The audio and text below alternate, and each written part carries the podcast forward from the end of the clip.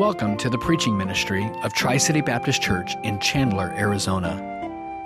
Our desire is that God would be magnified through the preaching of His Word, and that Christians would be challenged, strengthened, and edified in their personal walk with Christ. I invite you to take your Bibles this morning and turn to Ruth, the eighth book of the Old Testament. Ruth chapter 1, it's on page 184 in the Bibles there in the chairs in front of you. We began a study last week of, of this short book. It's an exciting book, it's a unique book, it's the only book that is named after a Gentile woman. Yet it's a wonderful story of God's loving kindness and really the, the Hebrew word hesed that captures so much more than just the words loving kindness. It's a, a devoted covenantal loyalty, it's a statement of mercy, of grace. And all of that that God is showing, and, and actually at a time when, when it was a time of difficulty. We considered the first several verses last week. In the passage this morning, we're going to see the, the moving back into the, the promised land. You know, most homegoings, after being away for some time, are, are rather bittersweet. There's a nostalgia of, of, fond memories in coming home. Uh, there may be a yearning for a less complicated uh, time. There may be a mixture of sorrow, of sad memories, unfulfilled expectations, maybe broken dreams, uh, maybe even some unpleasant reminders. But it's it's a time of nostalgia. Last October, Judy and I were in Michigan and speaking at First Baptist Church in Troy. Uh, she spoke for a ladies' retreat. I spoke for the Sunday services. And before our flight back was going to be that evening on Monday, we had some time free. So we decided to go. We were about an hour from where I grew up. I grew up in a little farming community named Croswell, and people, even from Michigan, have no idea where Croswell is. We would tell them it's between Applegate and Jeddo, which were even smaller towns. And, and yet, it was nice to go back. This was the church where my father pastored for over uh, 30 years. It was probably only the second time I had been back in that area in the last 25 years. And so it was a trip that brought back lots of memories. I grew up in this church. My father pastored there. We got to stop by and, and, and meet the pastor. Uh, you know, when you, when you go back to a small farming community like that, some things never change. And, and other things show some positive improvements. We actually ate lunch at the, the McDonald's that did not exist there when I was a kid. Uh, we had to drive 25 miles to a fast food burger joint when I was a kid. So, so that was progress that our town now has a McDonald's. In fact, we used to brag that the really the mark of advancement in our community was that we had a stoplight. A lot of other towns around us didn't have that. And so we had that. Uh, we visited the most notable landmark, uh, the, really the business in our town, which was uh, the Pioneer Sugar Beet Factory. And so to see the sugar beets there, we had a sugar beet factory, we had a, an Aunt Jane's pickle factory, we had a Stokely Van Camp canning company, and we had the stockyard. You could always tell which way the wind was blowing in Croswell. And so we were able to stop by there, but we also visited the most notable landmark in our community, the Swinging Bridge. This cable wood plank suspension bridge over the Black River was actually built in 1905 to get the workers across the river so they could work in the sugar beet factory. And of course, the sign there that you see, the sign, Be Good to Your Mother in Law, at the entrance of the bridge. Now, this, this area has a lot of memories for me. I grew up just up the street from this park uh, just a few houses up. And so, you know, I rode my bike across that bridge. I ran across that bridge. Uh, in the winter, I skated under the bridge and snowmobiled under the bridge, jumped off the bridge in the summer. Uh, there were a lot of activities. And, and that, it really was a swinging bridge. And it was always a joy to introduce the few visitors and tourists we got to town to just how that bridge could swing.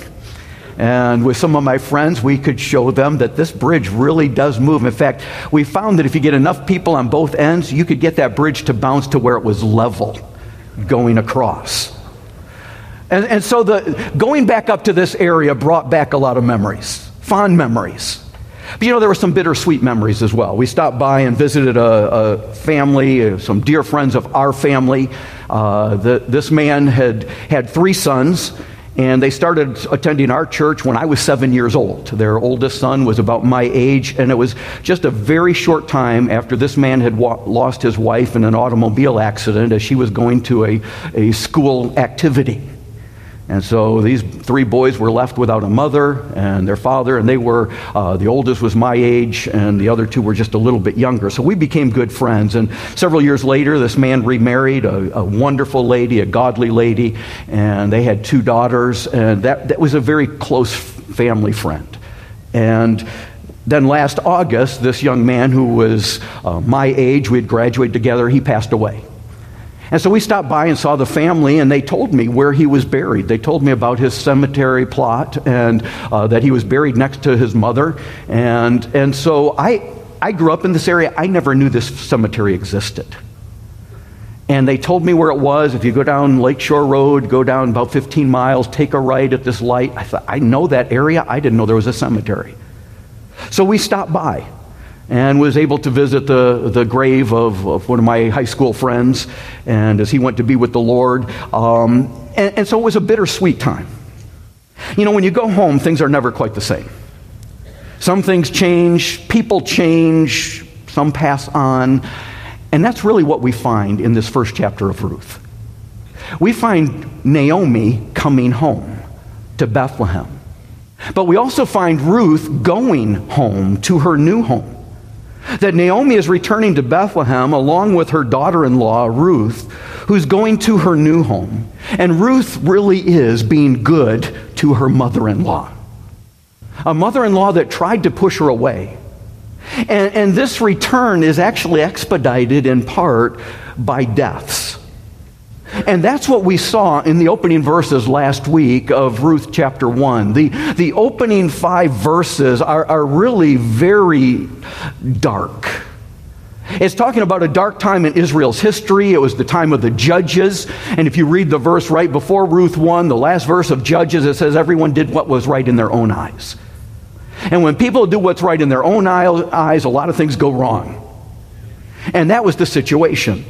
And if that wasn't enough, now there's a famine in the land. So Bethlehem, which means house of bread, is without food.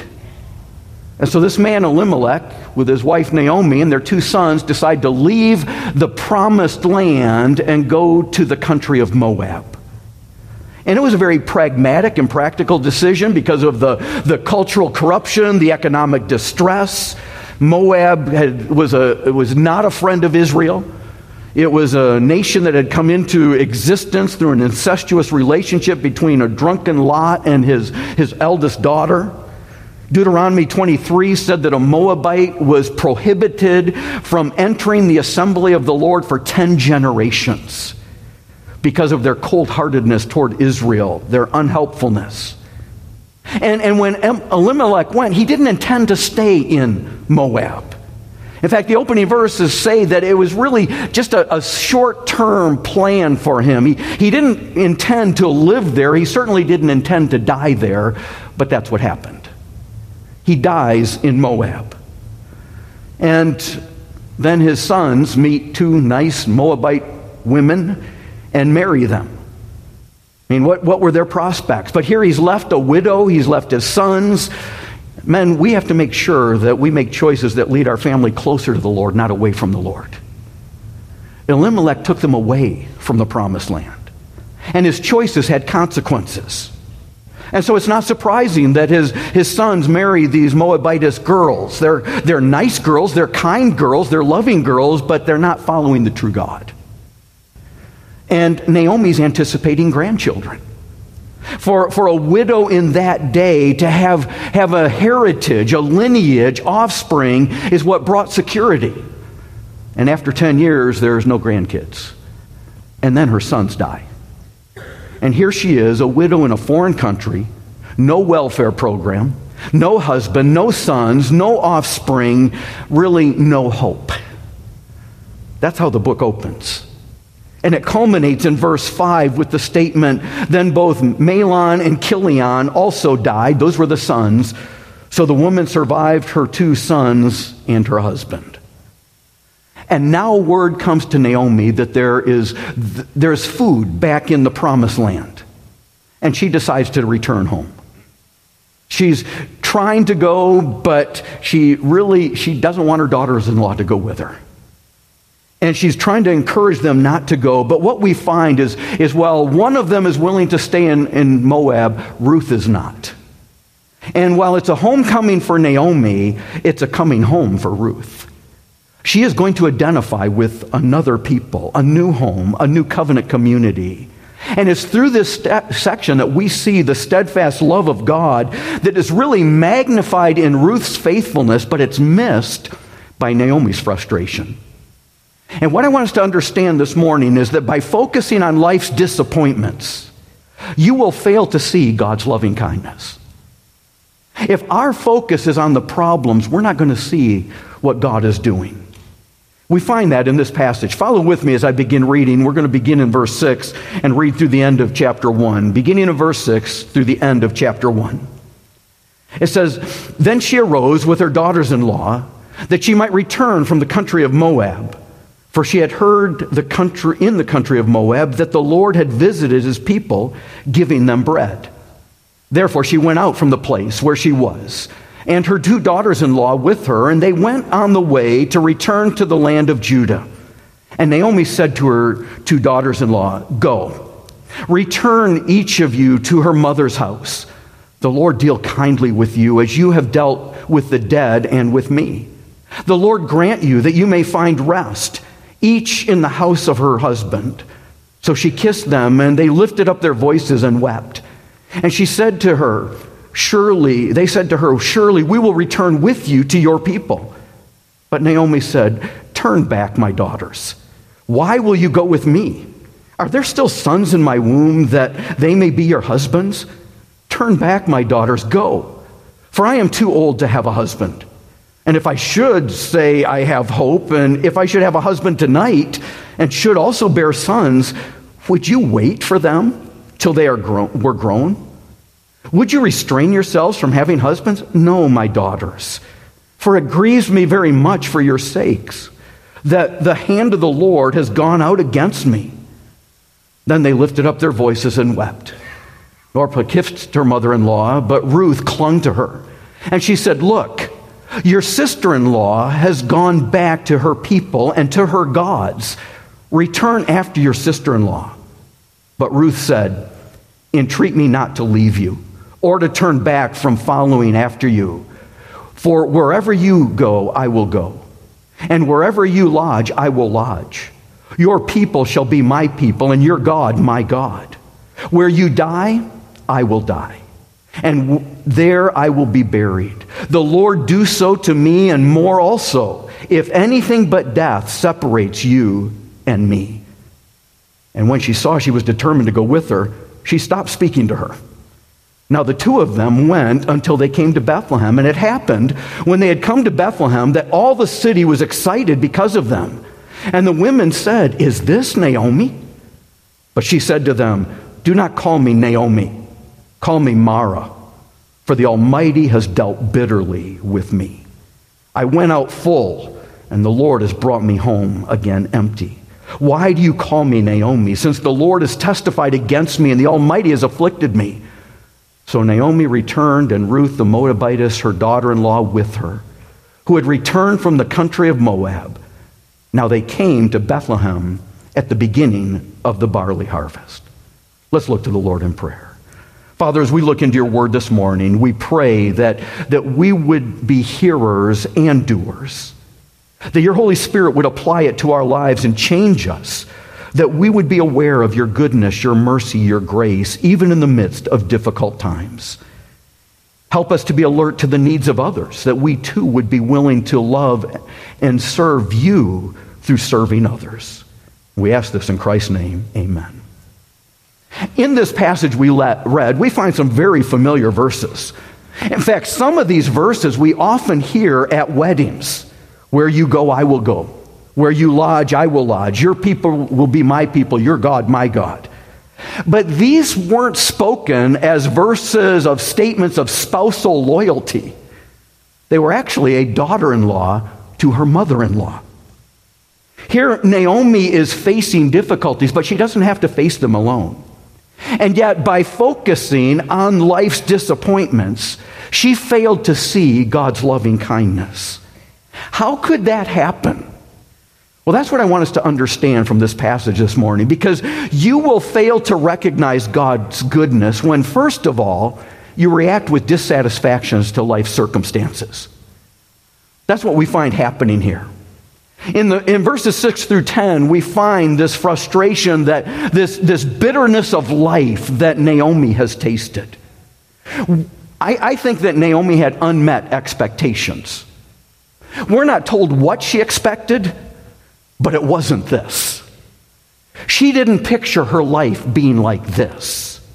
You know, she was a faithful wife who had followed her husband to Moab. Maybe, maybe she had helped push him to Moab. We don't know. But whatever had happened, whatever transpired was to try to take care of her family. She wanted to take care of her boys, all three of them. And for a Jewish woman, her livelihood really depended on her husband, and particularly on, on having a male heir. And she had two sons. She, she had a lot of hope in front of her. But now her husband and her sons are dead, and she has no heir. She didn't expect life to go this way. And, and, folks, understand, it's not wrong to dream, but it is wrong to allow those dreams to become idols and to assume that God must do what we want. You know, family can become an idol if we're not care- careful. And I think we see with Naomi, there's a frustration. Her plans for her family didn't happen the way she wanted, and now she's blaming God. Her name change reflects a change of her circumstances. Don't call me Naomi, pleasant is what it meant. Call me Mara, bitter, because life is bitter. She had unmet re- expectations. I would say that Naomi also had unrealistic expectations. You know, it, it's not wrong to have expectations, but it is wrong to assume that problems won't come to life, that we won't face hardship. You know, there, there is no guarantee that a spouse will not die. In fact, just the opposite is actually true. Every spouse dies. If the Lord tarries, that will happen. And, and, and we don't like to think that way, but it's actually part of our marriage ceremony. We, we talk about it to, to have and to hold from this day forward. For better, for worse, for richer, for poorer, in sickness and in health, in, in to, to love and to cherish until death parts us. We say it, but we don't really want to think that. And when it happens, it comes too soon. Whenever it comes. And yet the truth is, none of us is guaranteed of tomorrow. And every day is truly a gift from God. And do we see it that way, or do we assume we deserve those days? When George Mueller's wife Mary died, she died of rheumatic fever. And he preached her funeral from Psalm 119, verse 68, that says, You are good and do good. And he had three points in his message. His first point was, The Lord was good and did good in giving her to me. The second one was the Lord was good and did good in leaving her with me for the time we had. And his third point was the Lord was good and did good in taking her from me. And as he reflected on her illness and the pain and suffering she had been experiencing, he said one of the things that brought joy to him was knowing that she was with the Lord and rejoicing. That's not the perspective most of us have. That's not my normal thought. And yet, what we see is this will happen. You know, her husband died. And, and understanding that that happens, we have many widows in our church. We have some widowers as well. You know, as I started thinking of my family, both of my grandfathers died before my grandmothers. My father and my father in law have both died, and our, my mother and mother in law are living. And, as I thought about it, I thought, if I go before my wife, she'll probably rest better knowing that she didn't leave me without adult supervision. but you know, we don't get to choose the time. And, and while we have expectations, we have to understand our times are in God's hands. And we have to be willing to trust Him with our lives. And understanding that while we have expectations, if they're not met and we become dissatisfied, then the danger is we start saying, well, life isn't fair. People aren't fair. God's not fair. And that's wrong thinking. And it causes us to miss the blessings of God. And we see this with Naomi that she's reacting in dissatisfaction to life circumstances. The second thing, though, is when we assume responsibility that doesn't belong to us. And, we find that Naomi is now trying to solve the situations for her daughters in law, and she can't do it. She's frustrated because she can't care for them properly. And, and, her comments here that she, she's talking about having more sons. To understand what's taking place, you have to understand the Jewish law.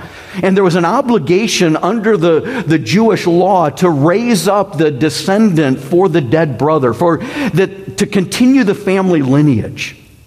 In Deuteronomy chapter 25, we read that if a, if a woman's husband dies without producing an heir, then his brother is to marry that widow and, and raise an heir. And the first child will be the heir and continue the brother's lineage. And then other offspring would continue his lineage.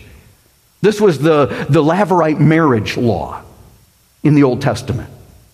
Well, Naomi is very familiar with this. And she's looking at the situation and she's done inventory and, and she says, I got nothing to offer. I'm too old to remarry. I, I couldn't have children. and even if I did, you wouldn't want to wait for them. And, and she's taking a personal inventory and says, I can't do it. Well, no, but God can. But she's taking responsibility that doesn't belong to her. She's, she's presuming to do God's job. And, and understanding, folks, when we do that, when we try to take on responsibilities for things that we cannot control, it's exhausting. You know, I'm not talking about wise and careful planning and decisions, but I'm talking about trying to be in control of things that we cannot control.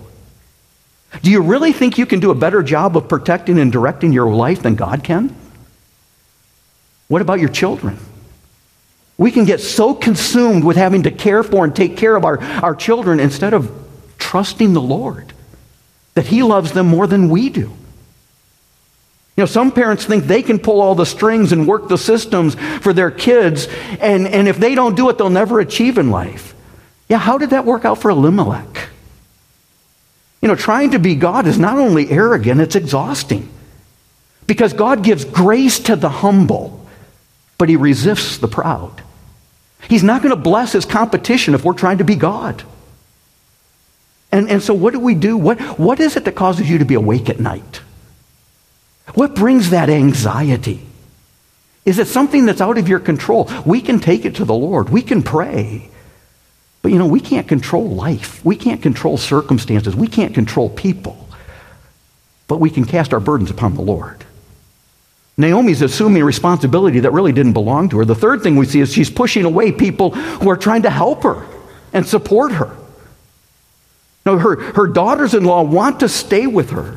And, and I think it really speaks of a good family relationship. You see this in, in these verses. Look at verses 8 and 9. And notice what she's saying here. She's, she's saying, Go to your own house. You've, you've dealt kindly with me and with your, your husbands who have died. And, and there's this loving relationship. But she's trying to push them away. And then when she gets back to Bethlehem, here are women coming out to support her, and she's, she's pushing them away as well. You know, I think it speaks of a good relationship. Both Ruth and Orpah are headed to Judah. That's what verse 10 tells us. Now, Orpah turns back, but Ruth is determined to go with her. And, and notice how Naomi tries to convince Ruth not to come. She uses a number of tactics. The first one is logic. You know, I've got no more sons available. That's verse 11. You've got a better chance of remarrying in Moab than you do if you go as a foreigner to Israel. That's verse 9. And when that doesn't work with Ruth, then she resorts to peer pressure. That's verse 15. Well, look what your sister in law did. You know, you ought to be like your sister in law. Go back. And, and, when none of that works, then she gives Ruth the silent treatment. I chuckle when I read verse 18. It says, Then she stopped speaking to her. You know, you've got a mother in law and a daughter in law, and she's not speaking to her. Like, that's never happened before. What a fun trip back to Judah that must have been. You know, two guys can go on a trip and not talk, and everything's fine. two women go on a trip and not talk, there's a problem. You know, Naomi, is something wrong? Nothing. You know, it seems like something's wrong. Well, you should know. you know, th- this is not a comfortable situation. She, she stopped talking to her. And, and then she gets back. And, and when the women in Bethlehem come out, they offer support. The whole city's excited. That's what verse 19 says. And notice, notice how it's plural until the very last statement in verse 19. Now, the two of them went until they came to Bethlehem. And it happened when they had come to Bethlehem. And all the city was excited because of them. And the women said, Is this Naomi? It's almost like Ruth is getting ignored. And, and, and I appreciate Naomi's honesty. I mean, she doesn't pretend. She doesn't come out and say, oh, you know, everything is wonderful. Praise the Lord. God is good. Oh, his life is. She said, don't call me Naomi. call me bitter. Because life has been bitter. I mean, there's a realness to her response. No, I'm not saying if somebody asks you how you're doing that we should just dump all of our troubles on them. But you have people around that you can actually open up to? That you can say, you know, I'm struggling. There's some problems. That you can drop your guard and let them speak into your life? Are there people who know when things aren't quite right, they can sense it with you? Now, I'm afraid that Naomi's coming back and she's pushing people away. Don't call me pleasant, call me bitter. Okay. How about we don't call you at all? you know that welcome home party we were planning for Naomi? Let's cancel it. Let's just have us girls get together over here. Don't invite Naomi. It's not going to be a fun party. But you see that she's, she's struggling here. But I think the fourth thing that we see is we hesitate to point other people to the Lord. She's pushing away people who could support her. But more than that, she's lost confidence in God.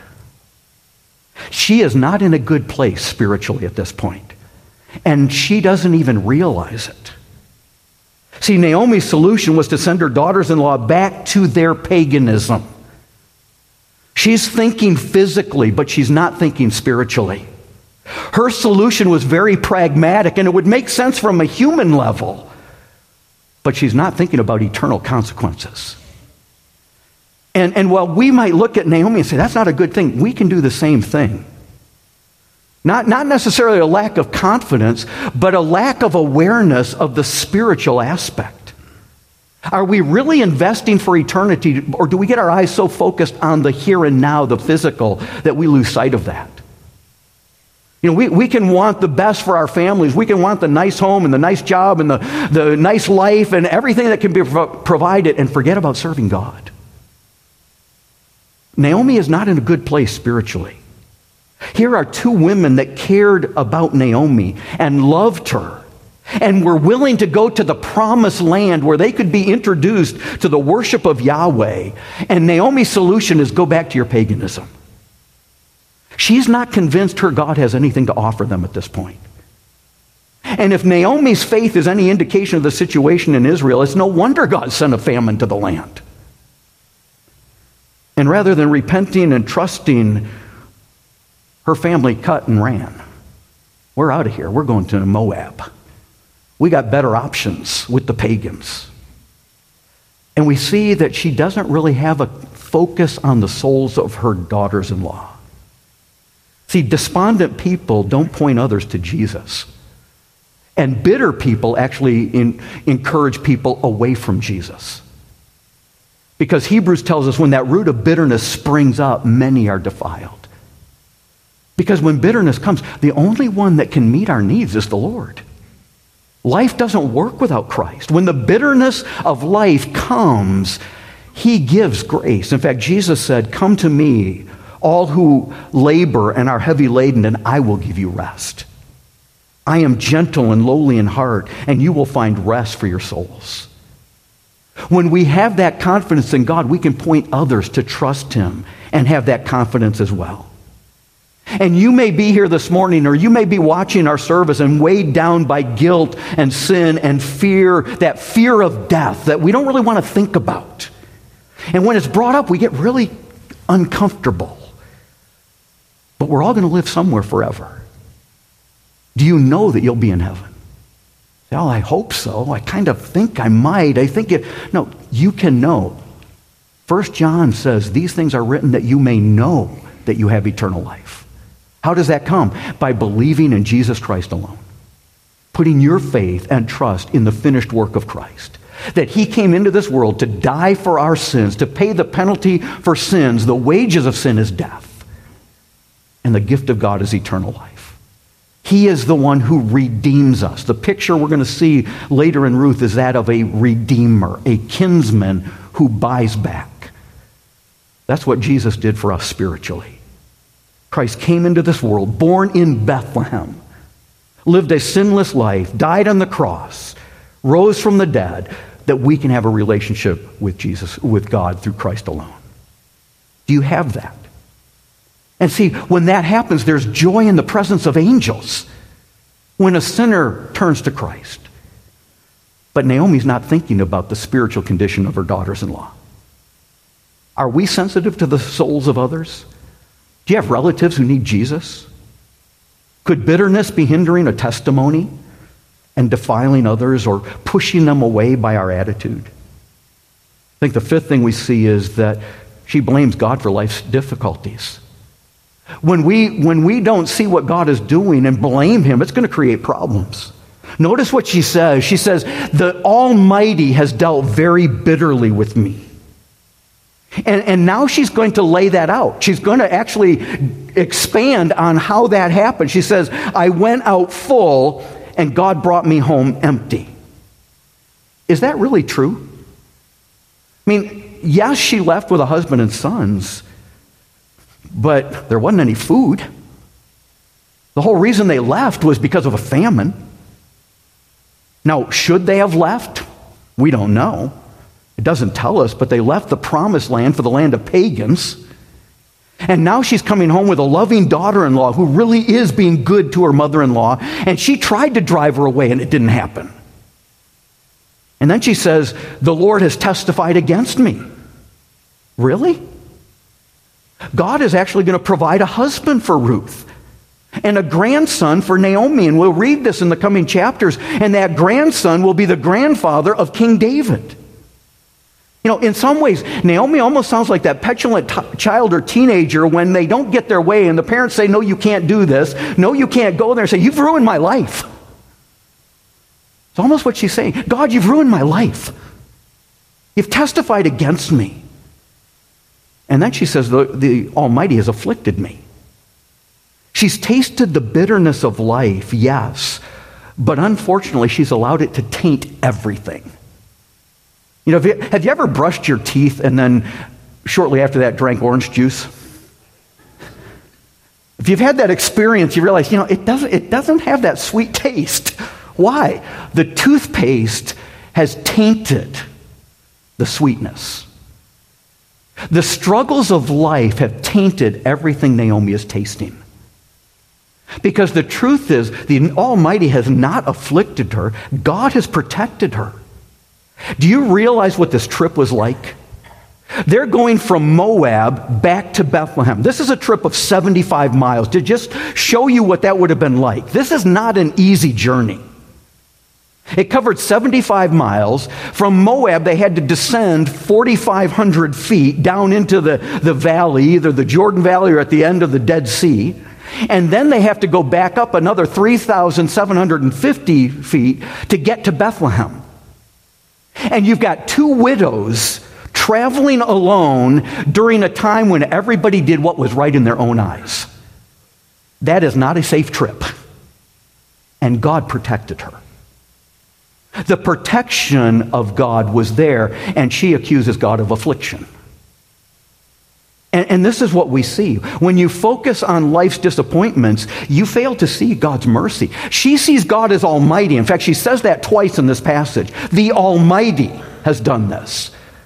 But she doesn't see Him as all merciful. She says, I, I know God is powerful, but I'm not convinced He's good. Because He has dealt harshly with me. And if, if she could see the bigger picture, what God is going to do, and bringing all of this together because we see that she missed God's blessing. And that blessing is expressed through other people. She has a caring companion with her. Ruth's commitment to her is, is noble. Notice in verse 16, it says Ruth displayed her commitment, first of all, to the Lord says, Your God will be my God. I'm taking it a little bit backwards, but to see what has taken place. That, that she's saying, Look, Naomi said, Go back to the pagan gods like your sister in law did. And she said, No, I'm going after your God. She had at least seen enough in, in the, the, the life of her husband or heard enough from her mother in law or heard enough, but she said, I want to serve your God. She's willing to go with her. Your God will be my God. And then we see that Ruth dedicated herself to serve God's people. She says, Your people will be my people. That is not an insignificant statement. In fact, in verse 17, she actually says, Where you die, I will die, and that's where I'm going to be buried. In, in, that day, in that culture, to be buried with one's people was a significant thing. In fact, when you read the Old Testament, you find many times the way they speak of death is somebody being, being gathered to their people. When, when Jacob went down into Egypt because of the famine, and when he was about to die, he called his sons together, and it says in, in Genesis 49 29, he charges them that they would not leave his body in Egypt, but that he would be taken back and buried with his fathers. And then when, when Israel left Egypt 400 years later, they took Joseph's bones with them to be buried with his people. So when Ruth says this, it's a statement that she says, I am uniting with the covenant community of Israel. That was not some minor sentimental speech to, to cross stitch and hang up in your living room. This was a statement of commitment. I'm going to follow your God, and I want to be part of that covenant community. And do you realize what that meant? Ruth is leaving her physical family in Moab. She's uniting with the spiritual covenantal family of Israel. She's, she's really limiting her resources, but she's committed to the people of God. Look, that's one reason that being part of a church family is so important. That's one reason that you, voting people into membership to say we're part of a family. We're not simply a religious club, we are a spiritual family. And we will care for one another, and that's our commitment. And we will seek to do that because when we're not doing well spiritually, like a Naomi, that there's somebody who can speak into our lives and help us. Are you dedicated to a spiritual well being of other people? The third thing that I think we see with Ruth is she demonstrated her compassion for people in need. She's saying this to Naomi. Naomi was needy at this point. She didn't realize how much so. But Ruth is displaying a biblical love. That love sacrifices personal rights and gives unselfishly for the good of another person. She's giving up her rights. Humanly speaking, Ruth had much better options if she had stayed in Moab. She had a better chance of marrying a Moabite man than she's going to have of marrying an Israelite when she's a foreigner. She's got family there. This is where she grew up. She's going, this is her home area. And she said, No, I'm going to a land I've never been to. I'll be an outsider, but I'm going to serve you. Where you die, I'm going to die. Ruth was not selfish. She was sacrificing her rights. She was actually abandoning the security that her culture would give her to go with Naomi. I mean, what would happen if Naomi died? And now you've got a Moabite woman in a foreign land. Her statements are statements of compassion and commitment. Folks, are we willing to sacrifice rights, our time, our comfort, our convenience to help others? You know, are we willing to let our children serve in a foreign land?